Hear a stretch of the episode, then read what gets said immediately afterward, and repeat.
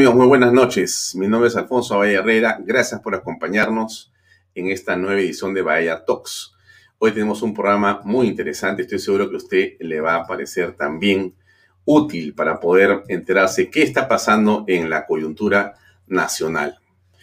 Bueno, esta noche tenemos a una eh, invitada muy interesante que ha reaparecido en la política nacional que entra con nuevos bríos, con un discurso potente que reivindica una posición que corresponde a una mayoría importante de la población, que es Lourdes Flores Nano. Ella está ya en la antesala, nos está esperando para poder conversar. Le agradecemos a Lourdes por su presencia. Vamos a tomarnos unos segundos antes de que pase a conversar con nosotros. Pero quería comentarles algo que nos parece también importante en esta coyuntura. Hoy tenemos el lanzamiento de un programa que se llama Societatis, un programa que vamos a lanzar a las 8 de la noche, después de Bahía Talks. Y está con nosotros eh, Vincenzo Ferrecho, que es el conductor del programa. ¿Cómo estás, Vincenzo? Buenas noches. Mira, no queremos quitarte sino 30 segundos. Gracias por acompañarnos. Eh, estás en unos minutos más, exactamente en una hora, con todos los amigos de Canal B para presentar Societatis, ¿no es cierto? Bueno, ¿quiénes son tus invitados? ¿Cómo estás? Buenas noches. Bueno, ante todo, buenas noches, Alfonso. Estoy súper emocionado por por fin este, ya poner en tabla este, este nuevo programa. Hoy ya tenemos a Shirley Luer, que es alguien que yo creo que tiene potencial enorme para poder hacer la política dentro de la bancada de Renovación Popular. Y también tenemos a otro gran liberal, este, que, bueno, se salió del PPC eh, y ahorita nos acompaña, que es el doctor Villanueva estos dos invitados. Jorge Villena, Jorge Villena, Jorge Villena. Jorge Villena, así, es, el doctor Villena dije. Este, perdón. La idea es contrastar estas dos ideas que tienen, tanto económica como socialmente, y poder darlas a este público y ojalá que no los decepcione. Perfecto, muy bien. Bueno, te felicito y te esperamos a las 8 tenemos ahí para verte, seguramente con mucha gente que también te va a seguir siguiendo. Vaya todos. Muchas gracias, eh, mi estimado Vincenzo. Nos vemos después. Muy amable, ¿ah? gracias y nos vemos en Societatis. Un abrazo. Bien, eh, antes de darle un contexto a Lourdes para conversar, solamente comentarles lo siguiente. ¿no? El día de hoy, como ustedes bien saben, anunció Julio Velarde, o sea, anoche, pero hoy día se hizo público, que acepta seguir en la presidencia del Banco Central de Reserva. Este es un tema central en el país, pero central, realmente importante, más allá de Cerrón, más allá de Bellido y de Pedro Castillo, la presencia de Julio Velarde podría ayudar a que las cosas en el macro sistema de las finanzas y de la macroeconomía en el Perú y de la microeconomía puedan mantenerse de una manera estable. Puede ser. ¿Por qué digo puede ser? Porque, bueno, el dólar, como ustedes saben, eh, este es el cuadro del dólar entre la noche de ayer y el día de hoy. El precio del dólar que está en un 4.1 y un poquito más, bajó tan pronto se supo lo que había ocurrido con el señor Julio Velarde y después volvió y comenzó a subir. Quienes están ladrando son Maya y Cala de mi casa, pero bueno, les cuento para que sepan. Y finalmente el dólar, eh, este es el titular de gestión, efectivamente estuvo en 4.11 y la evaluación, según lo que dice gestión, va a estar en 13.16 este año. Quiero decirles con esto que la cosa entonces, desde el punto de vista económico, no está resuelta con que se quede o no se quede el señor Julio Velarde. Aunque él dice que permanece, el asunto sigue estando complicado. Socorro Geisen va a seguir unos meses más en la subprendencia de Banque Seguros, pero el asunto no pinta, no pinta necesariamente bien, ¿no? Es mejor que estén, por supuesto, a que vaya a entrar alguna otra persona, con todo respeto, pero del estilo del señor eh, Guido Bellido Ugarte sería pues desastroso para el país. O sea que en buena hora que se quede el mejor banquero del mundo, que es Julio Velarde, al, a cargo de. Pero ahí hay un par de temas interesantes. Miren, para Berkeley's Bank, la mayoría de escenarios para el Perú son de incertidumbre continua. Incertidumbre continua. Es importante, estimados amigos, que tengamos esto presente, porque todos queremos en el país estabilidad para poder trabajar, invertir, crecer y desarrollarnos. Bueno, hay incertidumbre. Prevé una rebaja en la calificación. JP Morgan ajusta a la baja proyección del PBI que ubica en 9.5 este año y en 2% el 22. O sea, estamos bien, pero bien complicados. Bueno, eso un poco para que sepan este contexto que me parece central. ¿Y por qué? Porque ayer el Expreso se refería a esto que me parece importante también mencionarlo antes de conversar con Lourdes. ¿Por qué? ¿Qué cosa decía Expreso?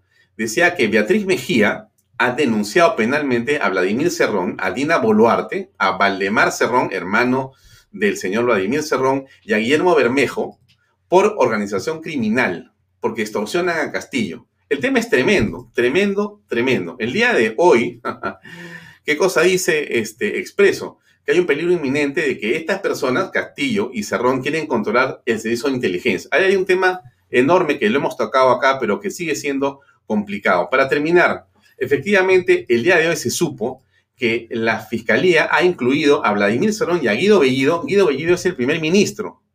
No, no es el hermano del primer ministro, no es un amigo. Es el primer ministro del Perú. En la actualidad está incluido en una investigación por lavado de activos. Y esto tiene que ver, por supuesto, con lo que todos ustedes han sabido y escuchado, que son los famosos dinámicos del centro. Ahí está el titular recortado, ¿no es cierto? Movimientos bancarios y audios de los dinámicos están en esta investigación.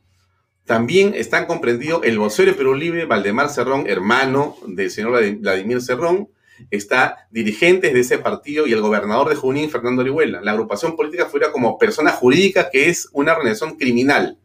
Imagínense ustedes, ¿ah? el primer ministro está en este momento investigado por apología al terrorismo y ahora por lavado de activos. Es un tema, por decirlo menos, complicado investigados por lavado. Ahí está la foto de estos señores y estos caballeros. Bueno, dicho esto, ya no seguimos con el tema y pasamos a invitar a Lourdes Flores para conversar sobre la coyuntura que es a todas luces preocupante. Lourdes, buenas noches. Gracias por estar en Bahía Talks. Al contrario, Alfonso, muchísimas gracias a ti y encantada de estar contigo y con todo tu público. Bueno, a ver, al grano. Te he mostrado algo, comencemos por la parte eh, de la economía, ¿no es cierto? Eh, parece que Julio se queda, Julio Velarde, me refiero, pero no termina eso por componer las cosas porque no solamente es Julio Velarde. Él podría ser una parte, pero el equipo en general parece estar re complicado. ¿Cómo ves tú esa situación? En primer lugar, creo que hay que saludar eh, este gesto patriótico de Julio Velarde, lo mismo de, de mi compañera de clase y amiga Socorro Heisen, por permanecer al frente de dos instituciones que son instituciones del Estado y que tienen una tarea de fiscalización que estoy segura continuarán ejerciendo con pulcritud y con profesionalismo. Pero evidentemente eso no basta, porque la palabra central es generar confianza. Tomaba nota de cuatro cosas que ya me parecen suficientemente graves en 10 eh, días de gobierno. Evidentemente, la desconfianza se ha manifestado en esta subida brutal del precio del dólar, que tiene un impacto directo, como se dijo con toda claridad en la campaña, en la canasta familiar, en el precio del pollo, en el precio del pan, en el precio de los fideos, en la gasolina. Es decir, un impacto directo en la economía que está chocando en el bolsillo de los más pobres. En segundo lugar, ya comienzan a darse señales absurdas e, e, e ilógicas eh, de concesiones, dos por lo menos, en el sector eh, comunicaciones, de empresas que tienen apenas unos meses de constituidas. ¿Cómo se puede pensar en una convocatoria a la inversión privada si las primeras señales son tan negativas y tan eh, inciertas? En tercer lugar, la cantidad de nombramientos, ya no diremos los ministros de Estado, tema de los que seguramente hablaremos, y de sus eh, características y, antecedentes, sino de todos y cada uno de los funcionarios que vienen mencionándose en los segundos y terceros niveles, todos los cuales o tienen procesos o han tenido problemas o están cuestionados, muchísimos de ellos, quiero decir. Entonces la señal que se pone es también de una improvisación, ya no en el más alto nivel del político, sino a nivel de viceministros, directores generales, y comienzan a salir y entonces nombran hoy día una directora en Provías y a las 48 horas la sacan. Hoy veía no sé qué otro cargo. Eh, menciona a un señor pues que, es peligrosísimo, director de gobierno interior, y retiran su nombre. Esto es una improvisación y un desgobierno.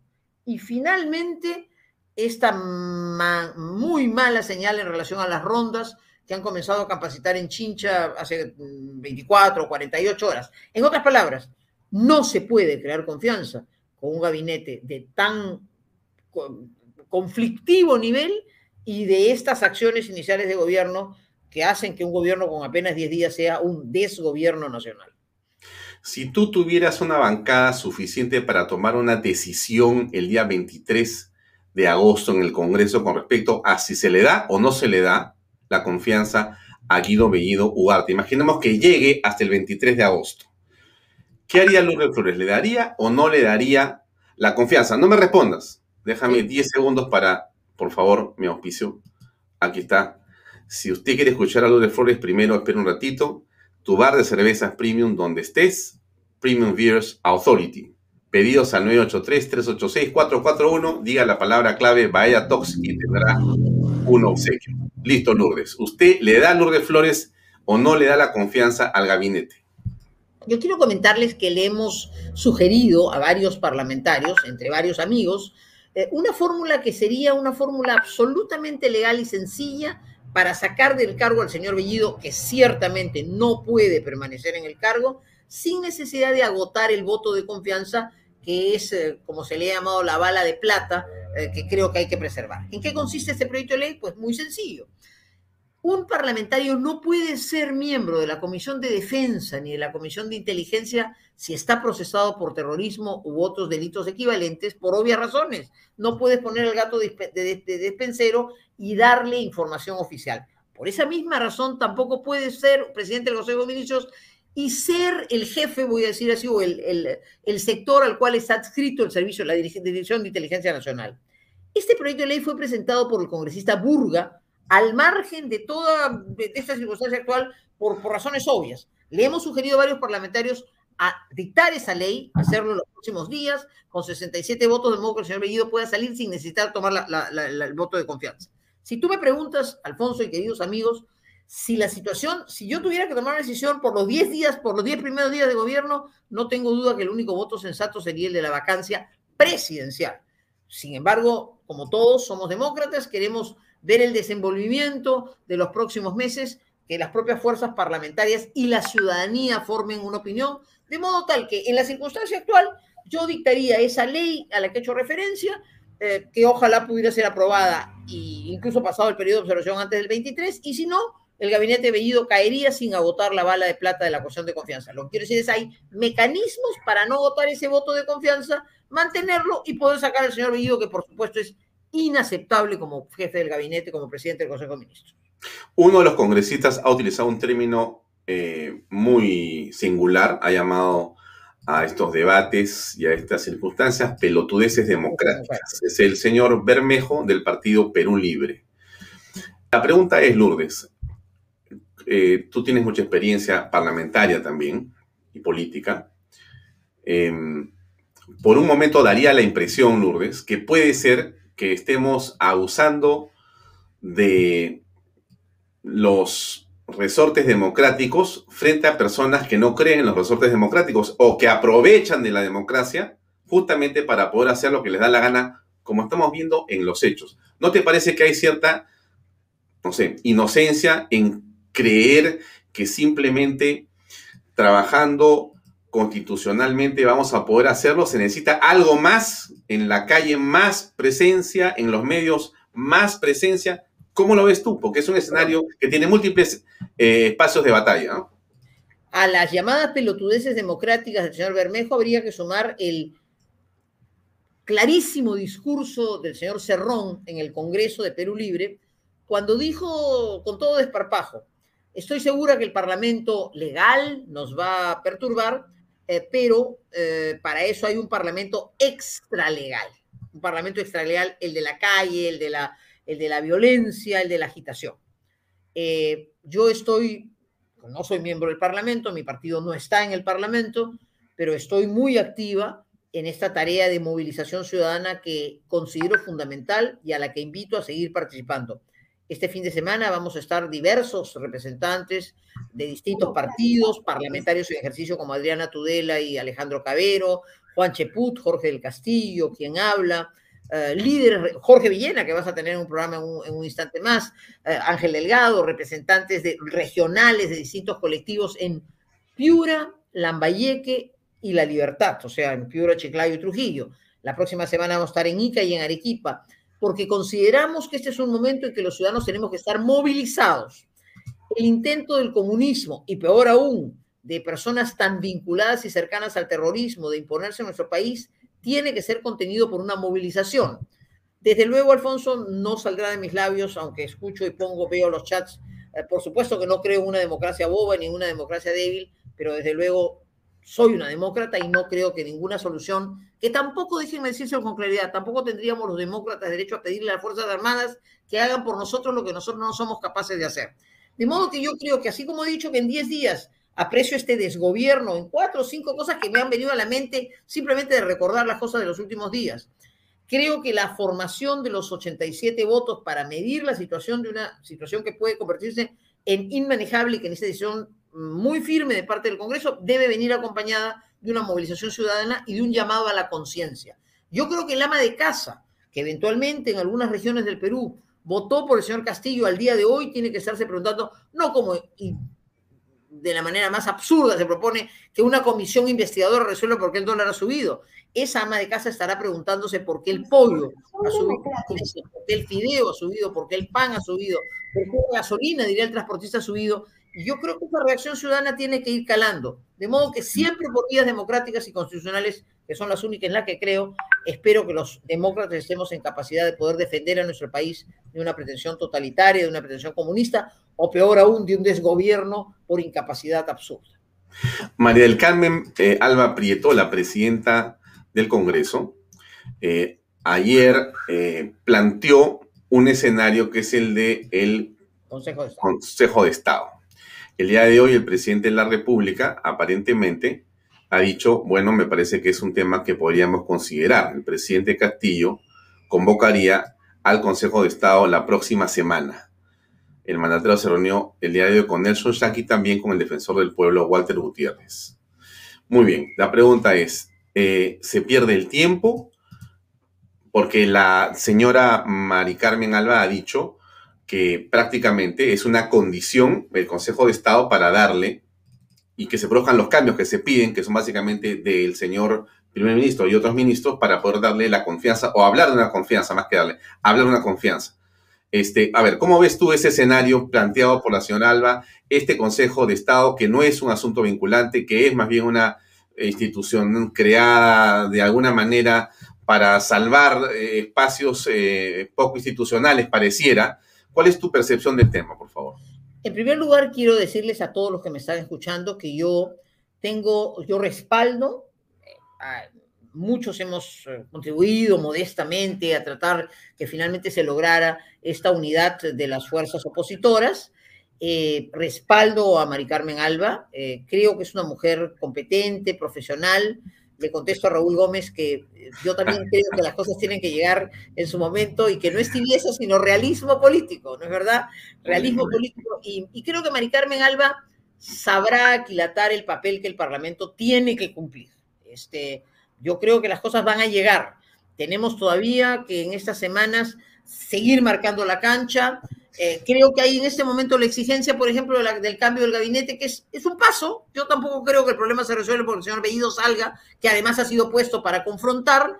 Eh, pero contestando tu pregunta, eh, entiendo que la presidenta del Congreso se mueve con prudencia, pero no ha hecho nada que no sea, que no esté en el campo estrictamente democrático. Y yo tengo la certeza que sí, en esta combinación lamentable para nuestro país de una situación de deterioro por incapacidad y eficiencia del gobierno, por unos planes absolutamente negativos para el Perú.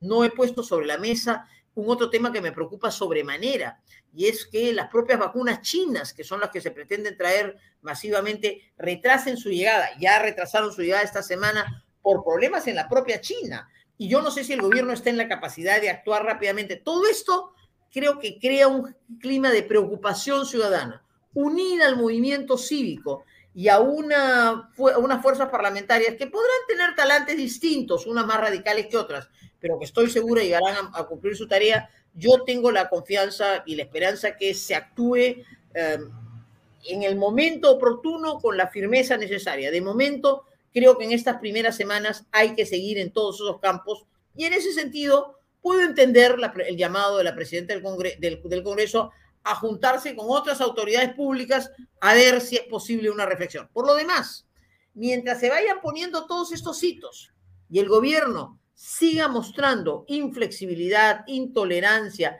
seguir con cerrazón su plan, pues eh, la demostración de su incapacidad para gobernar se hace más evidente.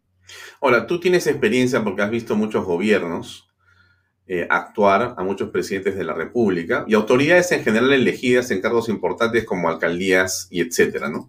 Ahora, tú recuerdas, Lourdes, haz un poco de memoria, pero te pido que recuerdes si tú tienes memoria de haber visto a una persona votada, elegida, silente, en silencio, 10 días después, o sea, después de ser elegido, ungido por, ya, o sea, ya estás ahí, ya tienes el, mando, y no declarar a la prensa, no tener una conferencia de prensa, no dar una declaración, eh, rehuir a los medios.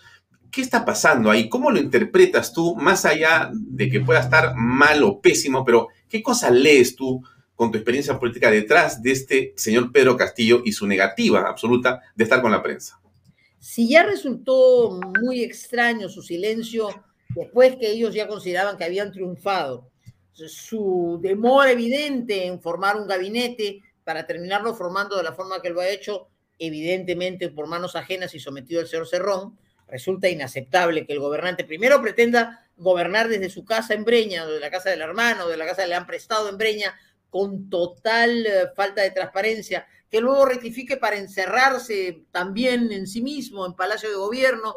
E, es decir, es una falta absoluta de transparencia y yo creo que lo que estamos es evidentemente ante un presidente muy débil, ante un presidente que no tiene juego propio y que si lo tuviera y quisiera ponerlo, no tiene capacidad de, retroceder. Eh, tú has dado cuenta de una denuncia que ha formulado la doctora Beatriz Mejía, eh, planteando una tesis, eh, imagínate, tremendamente peligrosa, un presidente rehén, un presidente extorsionado. Pues haríamos bien, el país ganaría mucho si esa investigación nos condujera efectivamente a encontrar si esa es la raíz del problema, si hay de por medio una extorsión, si hay una información que se maneja por parte de quien seguramente le dirá todos los días, perdóname, yo te descubrí, yo hice el proyecto, yo lo financié, y, ustedes saben cuál es mi posición, yo también creo que hizo, el chanchullo. Pero, pero al margen de todo eso, lo evidente es que estamos ante un presidente aislado, silente, que no comunica y que por tanto, volvemos a nuestra primera, nuestra primera pregunta, ¿cómo se va a transmitir confianza si desde el liderazgo máximo de la nación tenemos a una persona al que por el contrario se le ve, se le aprecia absolutamente limitado en sus capacidades, incluso si aquellos que creían en él de marcar una cierta distancia, pues no lo puede hacer. Y si a todo eso se suma la incapacidad de quienes se han nombrado, los problemas en, la designación de funcionarios de segundo y de tercer nivel, eh, el, origen de este gobierno que se hizo de una manera tremendamente grave con presencia de gente del BRAEM, del Movadef, de movimientos violentistas. Eh, si vemos el discurso del 28 de julio que dejó tantas que en mi concepto confirmó lo que muchos de nosotros creíamos que se iba a poder, pero que se ratificó con más fuerza con la designación del gabinete, todo esto genera esas condiciones de ingobernabilidad que yo creo que estamos viviendo y que yo estoy segura irán madurando en la reflexión de la gente en las próximas semanas. Y para eso tiene que haber fiscalización parlamentaria, movilización ciudadana y ojalá una mayor reacción de la prensa.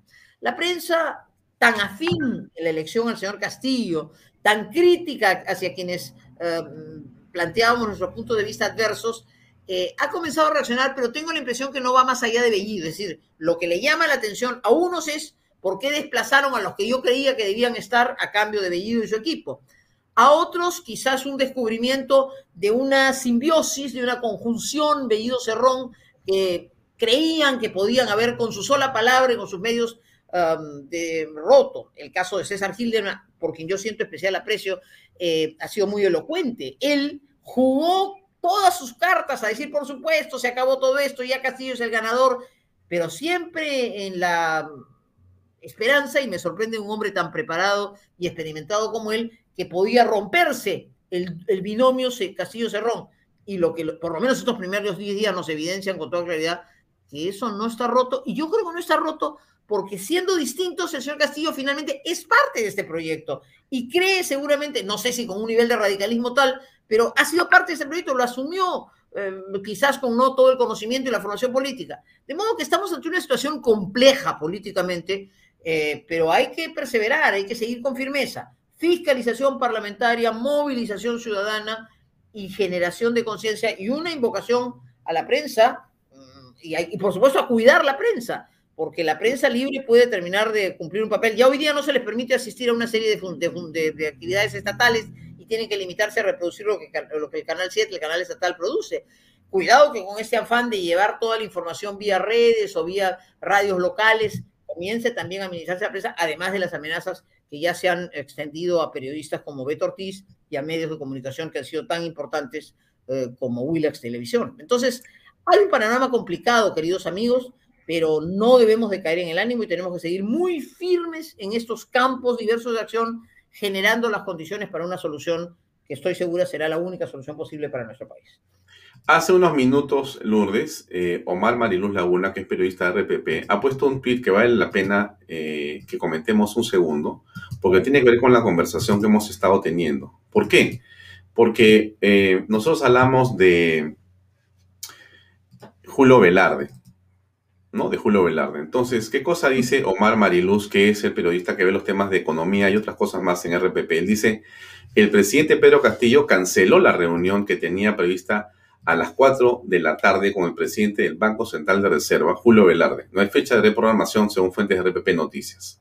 Bueno, es un hecho negativo, es un hecho malo, es un hecho realmente muy eh, complicado porque eh, es que de eso se trata, Lourdes. Justamente a, este tema me quiero referir por lo siguiente, Lourdes. Mira, eh, el presidente lleva al señor Guido Bellido Ugarte a una esplanada en Ayacucho, en la mapa de la quinoa, y hace la juramentación eh, con una persona que nadie sabía que iba a jurar sin ningún tipo de pregunta, consenso, como suelen hacerse las presentaciones de los gabinetes este, ministeriales, ¿no? Cuando tienes un PCM, lo que haces tú es preguntar y generar consensos, ¿no? Y tienes tres o cuatro personas y vas viendo quién puede ser un mejor candidato, porque no se trata que es mi presidente de Consejo sino uno que va a generar consenso. Entonces da la impresión de que, ¡pum!, pone al señor Guido este, Bellido y ante el desbarajuste finalmente aceptan que entre el señor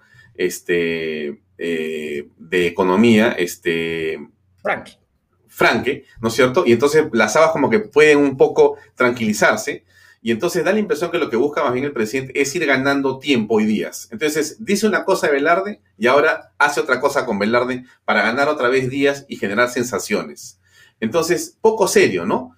Mira, yo tengo la impresión, por lo que he visto hasta ahora, que ese es el juego de este grupo de personas, de Cerrón, de Bellido, de Castillo y de compañía. Es decir, te embroman, juegan con las palabras, juegan con la democracia, juegan pero no tienen seriedad. Están dispuestos a hacer cualquier cosa para torcer las cosas y la realidad. Entonces, ¿cómo vamos a trabajar si uno quiere tratar de hablar de seriedad cuando tienes personas que están dispuestas a tirarte la puerta como lo han hecho con Velarde? ¿Cómo se plantea la democracia en esos términos?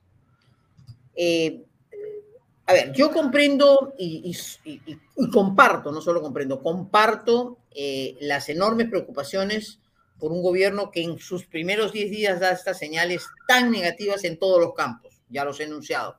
Eh, el ejemplo que estás poniendo hoy día, por supuesto, puede ser, vuelve a ser muy preocupante, porque estoy segura que, conociéndolo, que una personalidad como Julio Velarde ha tomado esta decisión no porque le interese mantener el puesto, porque quiera quedarse en el BCR, porque siente una preocupación patriótica. Y me imagino que en su diálogo con el ministro de Economía habrá puesto las condiciones que le parecían adecuadas. Pero efectivamente, si el presidente de la República no es consciente o más bien eh, lo que busca simplemente lo que tú dices, un ganar tiempo, eh, no es consciente de la importancia para incluso ganar tiempo, que es tener una figura que le dé una cierta estabilidad al Perú y que el descalabro económico no se agudice, ¿no es cierto? Porque si, si efectivamente eh, esto bajó un poquito y vuelve a pegar un salto otra vez el dólar y la economía vuelve a desestabilizarse, bueno, para algunos de nosotros esas circunstancias eh, obedecerían sin duda, merecerían inmediatamente sin duda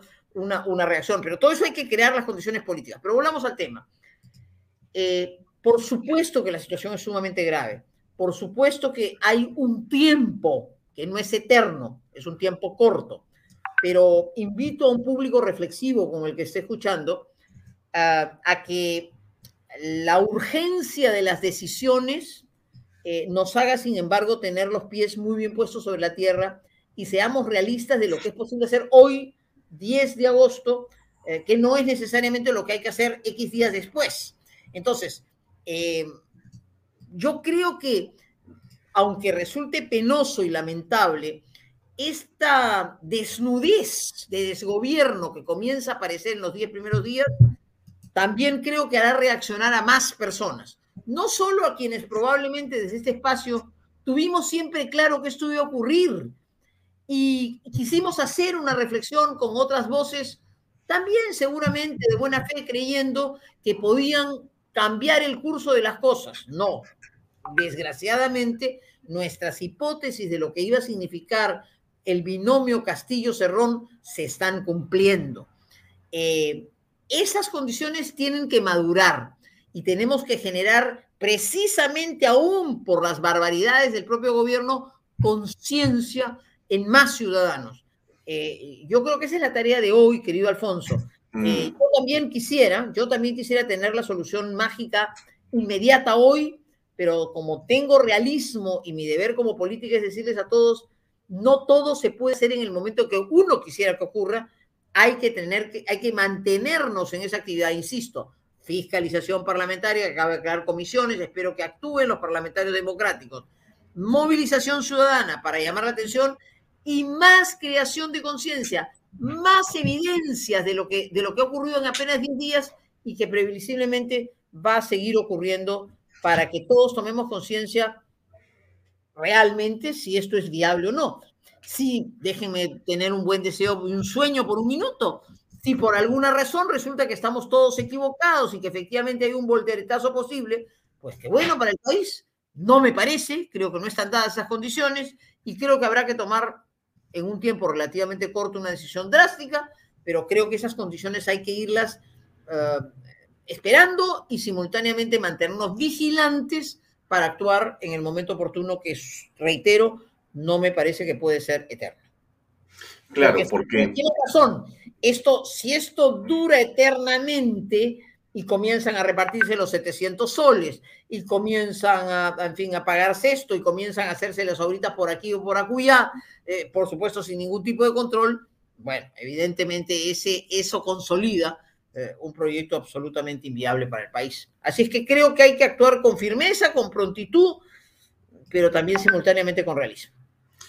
Bueno, pero es que, a ver, justamente lo que creo que las personas no tienen ya es paciencia, Lourdes, porque yo te lo comentaba en la antesala, ¿no?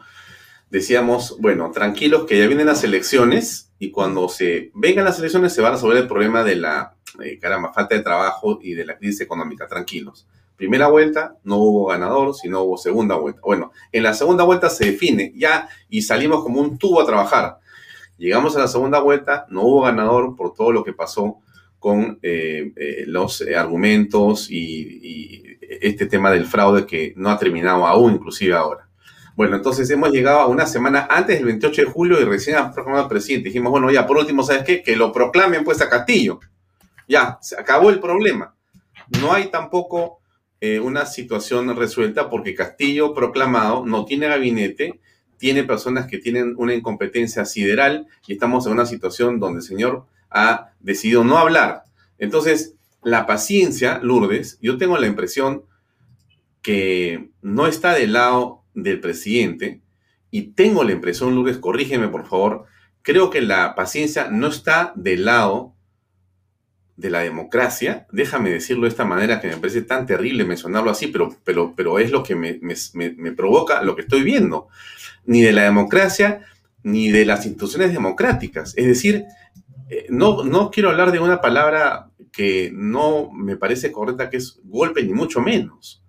Pero tiene que haber una forma de salir de este problema inmediatamente porque la gente está harta. O sea, tú conversas en la calle, la paliza económica es tremenda, Lourdes, es tremenda. O sea, y este gobierno está en stop. O sea, todo el mundo está en pausa, como te decía parece que estuviéramos en un limbo en el cual ni para atrás ni para adelante. Todo el mundo sigue esperando. ¿Qué? Ya no sabes, porque no hay decisiones. Entonces, ¿cómo salimos de este tema? ¿No? Bien, ¿no? le, bien. Eh, la palabra no es paciencia si la queremos entender como espera eterna, ¿no? O sea, eh, no, no, no estoy invocando a Job, ¿no es cierto? O sea, no es que acá hay que eh, sentarse a esperar a ver qué va a pasar, no es así. Em, pero el escenario tiene que darse en el campo democrático. Yo respeto cualquier otro punto de vista, pero no creo que, que sea, sería absolutamente impropio que no sea un camino constitucional y democrático. Y eso supone entonces una actuación del Congreso. Em, yo creo que las miradas tienen que estar dadas a ese Congreso de la República. En primer lugar, para respaldarlo. Hay que respaldar al Congreso. Tenemos que cambiar la lógica de, de, mucho tiempo en el que hemos tenido una ciudadanía. Juan Carlos Suter, Suter pregunta, ¿no? ¿Se puede preguntar a Lourdes sobre el voto de abstención en la confianza al gabinete? Es una pregunta para ti directa, Lourdes. Gracias, Juan Carlos. La contesto, déjeme, la contesto, la contesto Juan Carlos en un minuto. Entonces, eh, al Congreso hay que respaldarlo. Tenemos que cambiar esa lógica que hemos tenido de estar normalmente críticos, porque ese es el bastión constitucional y democrático. Si me permite la expresión, nuestra preocupación, nuestra impaciencia, nuestra constatación del desgobierno de esos primeros días tiene que ser trasladado a la urgencia de la decisión que los parlamentarios tienen que tomar. ¿Y cuántos parlamentarios tienen que ser? 87. ¿Cuántos votaron por la señora uh, Alba? 69. ¿Cuántos por el almirante Montoya? 10, 79. Allí nomás hace falta 8 votos. Entonces, seamos conscientes que hay que crear condiciones para la reflexión y la decisión del número deseado de congresistas. Eh, a la pregunta de nuestro amigo Juan Carlos, eso, Juan Carlos Otón. A ver, eh, creo que no. Eh, no, no, el voto en abstención tiene un riesgo muy grande. Lo ha expresado Natalia Primo en un informe que preparó en su momento, diciendo que en su concepto, acertadamente, si se vota en abstención mayoritariamente, significa que tiene que haber tantas votaciones como sean necesarias hasta que haya votación. Pero yo quiero recordarles, queridos amigos, que mientras mantengamos un tribunal constitucional que ya dijo que es válida una inaceptable e inconstitucional negación fáctica de confianza, es decir, si al gabinete del solar por el que se votó por la confianza se consideró que se le había negado fácticamente la confianza porque no se aprobó la ley para la elección de los magistrados del Tribunal Constitucional, ley que por supuesto creo que hay que cambiar eh, yo fui parte del Congreso de la República que eligió al primer Tribunal Constitucional luego de la Constitución 93. Fue una votación absolutamente por invitación y la verdad es que fue un lujo tener a Delia Reboredo, a Guillermo Reiterri, a Manuel Aguirre Roca, al doctor Nuyent, incluso consentir los dos parlamentarios, los dos eh, miembros del tribunal que nos colocó el Fujimorismo, eh, pero, pero pusimos gente que cumplió el rol tan importante que le, cuando le correspondió defender la Constitución. Entonces, el riesgo, Juan Carlos, del voto en abstención es, primero, que no es un voto, ni sí por no, ni, ni sí ni no. Y hay el riesgo que eso se interprete con mayor razón por una, una denegación fáctica, de modo tal que yo no creo que sea el camino que haya que seguir. Ya les he dicho lo que yo creo que es el camino sencillo para salir de Bellido, que me parece impresentable e inaceptable en el gabinete. Y me parece inaceptable en el gabinete porque no podemos poner de jefe del servicio de inteligencia, de la DINI, de la Dirección de Inteligencia, a quien tiene un proceso por apología al terrorismo, con todo el acceso diario a la información reservada y con todo el derecho en tanto órgano o, sector al cual es adscrito la Dirección de Inteligencia de conseguir toda la información. Es inaceptable. Pero yo haría esa ley que equipara lo que, lo que hoy existe en el Parlamento en el Poder Ejecutivo. En cuanto a la cuestión de confianza, me parece un tema táctico nada más en este periodo y creo, Juan Carlos, que el riesgo de votar en abstención es que se puede entender como una denegación fáctica y entonces simplemente se entiende como una denegación de confianza. Eh, mejor sería en ese caso votar en contra. Yo creo que el voto de confianza en estas circunstancias es una cosa táctica. Hay un objetivo mucho más importante de devolverle al país orden, estabilidad y conducción. Eh, vuelvo a tu pregunta, Alfonso, y, la que veo como es lógico en las preguntas. Eh, paciencia no significa espera eterna. Significa, al día de hoy, 10 de agosto, realismo, actuación mm, exigencia sobre el Congreso, simultáneamente respaldo, y sobre todo generación de conciencia ciudadana, que yo creo que es esta abrupta subida de los precios, esta evidencia de las personas que se están nombrando, son cosas que tienen que hacer reaccionar a la ciudadanía y que van a ir generando, en mi concepto, las condiciones adecuadas para la decisión que tendrá que tomarse. Repito, no estoy hablando de años luz, sino en, tiempo relativamente corto, creando las condiciones políticas y sociales para que eso ocurra. Mm. Ya, pero regreso con mi pregunta que va a ser hasta que termine la entrevista. ¿Por qué te digo esto, Lourdes? Porque, por ejemplo, el Congreso, yo lo siento con el respeto y el aprecio que tengo por muchos congresistas que son personas de primer nivel y que, y que prestigian a un poder del Estado como el Congreso. Los siento dormidos, Lourdes. Mira, ¿por qué te digo esto? Mira cuántos días tenemos ya y fíjate, aquí hay una persona que se llama Catalina Alba Ugaz, que dice exactamente lo que yo pienso. ¿Qué va a pasar con el Tribunal Constitucional que fue elegido ya y el gobierno de Vizcarra lo ignoró como tal? O sea, ¿qué dice Catalina? Oye, congresistas, ¿ustedes van a hacer algo con el TC o no? Pero ya pasaron 10 días. Más. O sea, ¿por qué por lo menos el Congreso no está resolviendo los problemas que tiene que resolver? Está en otra. Porque es que lo que quiero decirte es que la urgencia de los temas. Sí, entiendo. la urgencia de los temas, Lourdes, requiere que el Congreso trabaje a marcha forzada. No podemos esperar de lunes a viernes. Discúlpame. Estamos en una situación, mira, no sé si esto se llama de guerra, pero yo siento que esto es una guerra. Y si la gente no se pone las pilas en el Congreso, nos van a ganar, vamos a perderlo. ¿Por qué? Porque estamos en una burocracia increíble. ¿Qué piensas al respecto? Sin pecar de infidencia, eh, puedo dar fe que eh, tampoco es que el Congreso esté mm, perdido en el espacio. Digamos, este, han habido reuniones de coordinación, han habido esfuerzos de unitarios, hay un clamor ciudadano que yo también comparto, que las fuerzas democráticas procuremos la mayor unidad, y todo eso se conversa, estamos avanzando. Eh, sí, Raúl, eh, eh, súper lentos, quizás es demasiado. Ah, yo también, o sea, a ver, el Congreso hoy ha instalado sus comisiones, hay un, hay un cierto tempo, ¿no es cierto?, que quisiéramos todos que, que, pudiera acelerarse, pero yo les pido, y les pido con toda convicción democrática, que no nos convirtamos los que tenemos que estar unidos en los principales acicates, ¿no es cierto? Está muy bien, porque también, también la fiscalización ayuda a corregir y actuar con más prontitud, con más capacidad de, convicción, con más, eh, eh, con más unidad, por último, ¿no es cierto? Porque finalmente en el Congreso lo son votos, ¿no es cierto? Y, lo conveniente es que las fuerzas democráticas no se fragmenten, las, eh, las, las, fuerzas democráticas avancen. Este Buena reflexión esa. Castillo mediador en velocidad, Congreso medida de humo. Ojo, es que Lourdes, yo entiendo, mira, todos están, pero si no eres efectivo, no sirve. tienes, que, tienes que hacerlo rápido y bien, lo siento, eso es lo que te ha tocado ahora como congresista. Yo lamento a los amigos del Congreso que tengo gente amiga de primer nivel y son súper correctos.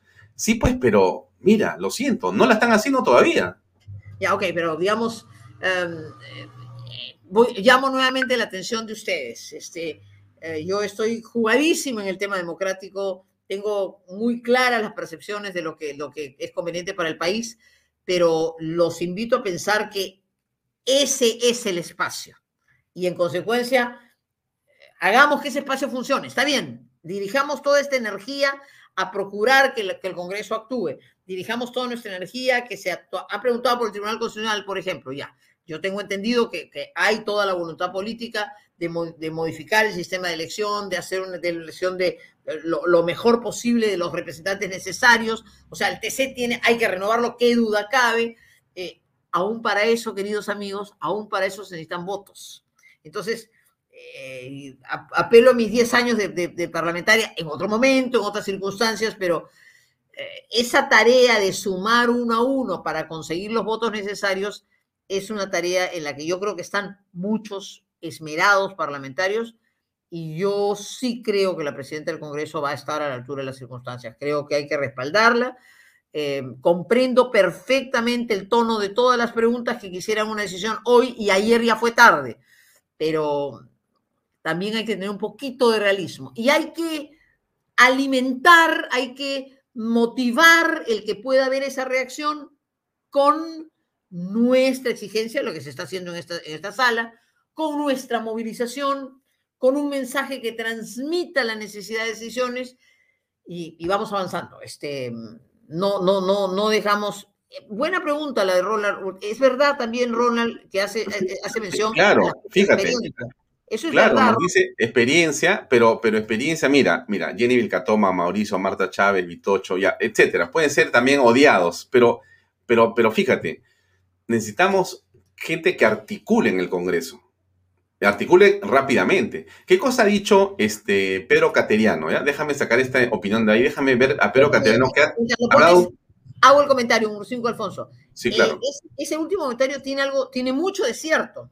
Y esa es parte de la perversa forma de haber entendido la política en el último tiempo y, la absurda tesis de Vizcarra, ¿no es cierto? Que había que, exactamente, fue una mala no, Ron, fue una pésima decisión la no reelección de congresistas porque la experiencia Claro que cuenta. Yo soy de quienes creen que no hay que tener eh, figuras eternas, ¿no es cierto? Porque ya hasta pierdes la fuerza necesaria. Se lo digo por, una experiencia personal. Los primeros cinco años fueron enormes eh, de, ilusión. A la mitad del segundo quinquenio en que fui parlamentaria, yo tenía claro que eran diez años y punto, porque ya uno pues se hace, ¿no es cierto? Sabes casi, dormido qué hacer. Entonces, pero la no reelección absoluta es una locura, es una barbaridad haber hecho políticamente eso porque, porque impide tener un poquito de experiencia, que es la que hace que probablemente te muevas más rápido, ¿no? Ya, ahora, te estaba diciendo justamente un tema que me parece eh, interesante comentar en este momento contigo, y es el hecho que eh, Pedro Cateriano, que ha sido canciller, perdón, que ha sido eh, primer ministro y ministro de Estado, ha dicho no hace mucho, en realidad, el Congreso debe censurar al canciller Héctor Bejar por justificar acciones terroristas como las ha hecho en un video que ha salido público hace poco. O sea, a ver, otra vez regresamos a los caterianos, a los, a los Muller, eh, a las Vilcatomas, eh, en el sentido metafórico, ¿no es cierto? Genérico, de que necesitamos gente que tome decisiones políticas, no que nos diga lo que hay que hacer, sino que lo haga. Estamos en eso. Estoy de acuerdo. Este, em, y también le doy la razón que Béjar es otra de las personas que de ninguna manera debería permanecer en el gabinete por sus declaraciones, por sus antecedentes, eh, por los problemas eh, mm, eh, gravísimos de pérdidas de vidas humanas en las que he incurrido en, el pasado. Así que estoy totalmente de acuerdo. Y así como él hay cuatro o cinco, cada uno con, sus características. El señor fiscal que no puede tener dos cargos, la señora vicepresidenta proclamada que, no puede, que, quiere seguir teniendo su chambita por si acaso el gobierno se cae, ¿no es cierto? El, el, ministro de Trabajo y sus problemas, en fin, la, lista la conocemos perfectamente. Em, yo creo que, digamos, el enfrentamiento ministro por ministro es una, las interpelaciones, las acciones son parte del día a día de un Congreso que tiene que, sí, adquirir, adquirir velocidad, estoy de acuerdo. Eh, están, pues, hoy, hoy recién han formado comisiones. Eh, hay, hay que seguirlos marcando, hay que seguirles pidiendo, pero les pido de verdad, la unidad del Frente Democrático, que incluye desde la intemperancia más absoluta que puede haber en esta sala hasta la voz más reflexiva que pueda haber, nadie sobra. Todos tenemos que estar y tenemos que irnos ajustando para poder lograr el tema. Estoy sí de acuerdo con el concepto central.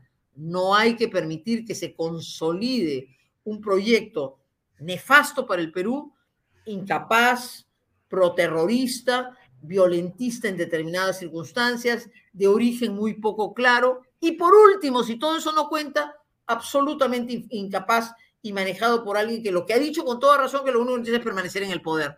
Por supuesto hay que impedir la Asamblea Constituyente, pero eso ya suena muy lejos. Estamos en el inicio de un gobierno que en 10 días ha demostrado ser un absoluto desgobierno. Sin embargo, el escenario que, que hay que proteger es el del Congreso y que hay que alentar incluso con los comentarios y con la pugnacidad de varias de las eh, intervenciones es el Congreso de la República. Yo sí me voy a mantener firme en eso porque creo que es muy importante que ese espacio que necesitamos no sea debilitado. Diez segundos para nuestro auspicio, por favor. Si puedes hacer tu bar de cervezas premium donde estés. Premium Beers Authority. Pedidos al 983-386-441. Sígalos en Facebook e Instagram Premium Bills Authority. No se olvide de que si usted llama por teléfono a ese celular, mencionar la palabra Bahía Talks para que le hagan su regalo. Bueno, pero a ver. Los parlamentarios ¿ah? una, cerveza para que. para, ponerlos a más, a más a tono, ¿no? De repente. Mira, no, yo creo que habría que ponerles un pisco o acicate, alguna cosa, de repente un rocoto bien con mucho picante, porque es que lo que pasa, Lourdes, es que, claro, los tiempos de la política son determinados, sobre todo los tiempos de la democracia y los tiempos de la institucionalidad. Son así, hay que tener paciencia, ir por el conducto regular. Pero vemos que estas personas no van por el conducto regular. Fíjate lo que han hecho en Junín, ¿no? O sea, han financiado una campaña aparentemente toda sin indicar, utilizando los dineros que cobraban en coimas a todo el mundo por las licencias que se entregaban a diestra y siniestra para poder hacer que la campaña tuviera los recursos para que este señor sea presidente. Estamos en esa situación. Mira, ¿cómo será la cosa de mala, no? Que has, mencionado el caso de Dina Boluarte. Ella dice, yo no voy a renunciar a la RENIC porque estoy en un cargo que es muy inestable. ¿Qué? Pero es ministro de Estado, o sea, manejas una cartera, manejas miles de millones de presupuesto. No, esto es inestable, esto se puede acabar en cualquier momento. El cargo, el gobierno. O sea, vicepresidenta, nada menos, ¿no? O, sea, nada menos que la vicepresidenta del Perú. Entonces, pero bueno, entonces regresamos al asunto, ¿no? ¿Cómo, cómo no ser una democracia boba, ¿no? Porque, porque tenemos que reconstruir las cosas y armarlas rápido, pero no da la impresión que... a ver, ¿tú ves unidad en los partidos? Tú has estado en las marchas. ¿Ves unidad en los partidos? ¿Ves unidad ahí? A ver, yo, yo, les quiero proponer varias acciones que creo que son parte de un plan integral. Y, estás en marchas que vienen también, ¿no es cierto? En reuniones que vienen. He contado que nos vamos, nos vamos el viernes a, a, todo el norte, nos vamos a... A ver, a ver, ¿qué está pasando? Nos quedan cinco minutos, dale. Vamos, venga. Primero, la palabra unidad es la palabra clave. ¿Hay esfuerzos? Sí hay esfuerzos. ¿Está esto amalgamado, cerrado totalmente? No lo está todavía, pero hay esfuerzos. Y hay, hay, yo creo que hay gente muy sincera en el propósito. Entre paréntesis, perdónenme que hable en primera persona, no tengo otro interés, no tengo otro deseo que colaborar de la forma más sincera y siento que varios estamos, y seguramente muchos de ustedes en ese empeño, porque creo, por supuesto, lo veo clarísimo los riesgos que el país vive. Entonces, unidad, sí yo creo que hay esfuerzos, todavía falta hacer más, y no negaré que en esta pluralidad de fuerzas hay unas mucho más decididas y hay otras un poquito más dudosas. Por eso las marchas, por eso la movilización ciudadana, por eso el desplazamiento a nivel nacional, por eso la reflexión a través de medios como este y el llamado de atención a la prensa más masiva o a la prensa local, con la que, por ejemplo, vamos a dialogar ahora en esta gira norteña y lo haremos también en Ica y en Arequipa, son fundamentales para crear conciencia. Eh, y a eso creo que se suma para desgracia de nuestro país, para, por eso no puede ser eterno, la enorme incapacidad de un gobierno que cree que va a bajar el precio del dólar o el valor del dólar eh, con una comisión investigadora, ¿no es cierto? O, o, seguramente mañana intentará pues controlar los precios porque cree que esa es la forma, ¿no es cierto?, como va a poder controlar la, la, la, inflación existente.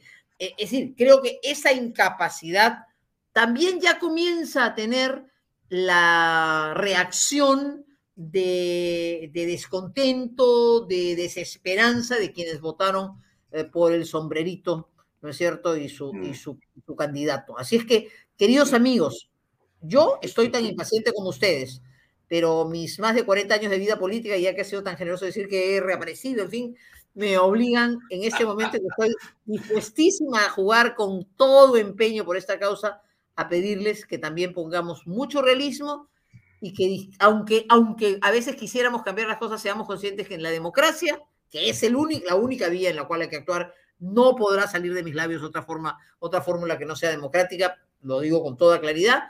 La suma de los votos es importante y esa se logra con una ciudadanía movilizada, con una opinión pública más crítica y con lo que hoy sus valiosas preguntas y sus comentarios este, tienen que llegar, tienen que llegar a esos 87 señores que están sentados en el Parlamento y que tienen que ser conscientes que el país no puede ser conducido a un descalabro y que si hace falta tomar decisiones con firmeza, hay que tomarlas con firmeza.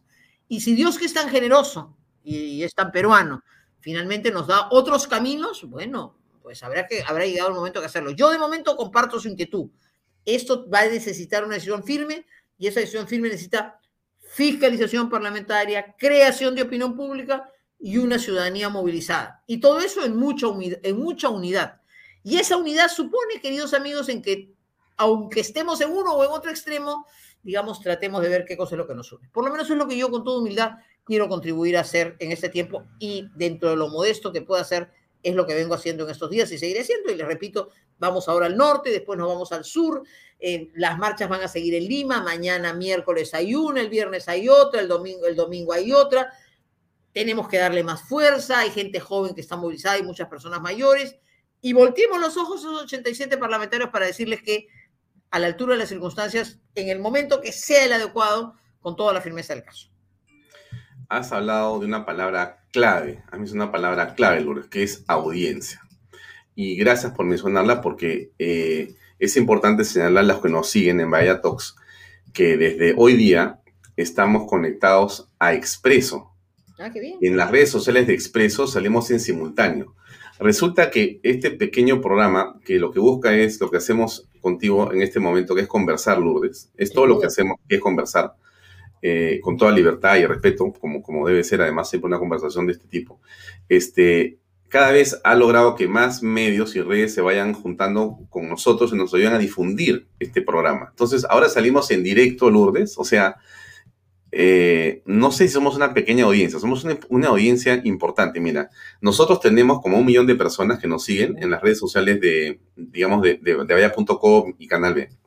Pero ahora se suman casi 350 mil eh, de Expreso y Expreso TV, que salen en simultáneo este programa en las noches, ¿no?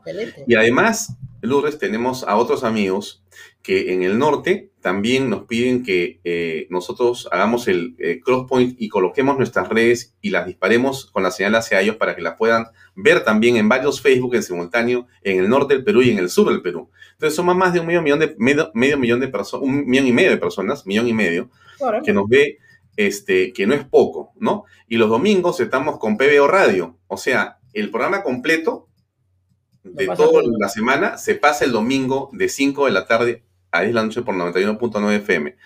Y seguimos creciendo, ¿no? En esta adversidad, en esta complejidad. Y eso nos da, por supuesto, un enorme este, gusto. Es un acicate para nosotros, Pedro Castillo. Así que haremos el mejor canal por las redes sociales en eh, este, desde el 28 de julio en este gobierno que estoy seguro será breve. Lourdes, gracias. Muchas gracias. Muchísimas gracias. Solo quiero recordar algo que mi padre, que fue ingeniero agrónomo, le escuché hace muchos años en el Perú, un sistema que se llamaba el sistema de em, asistencia, em, de extensión agraria se llamaba.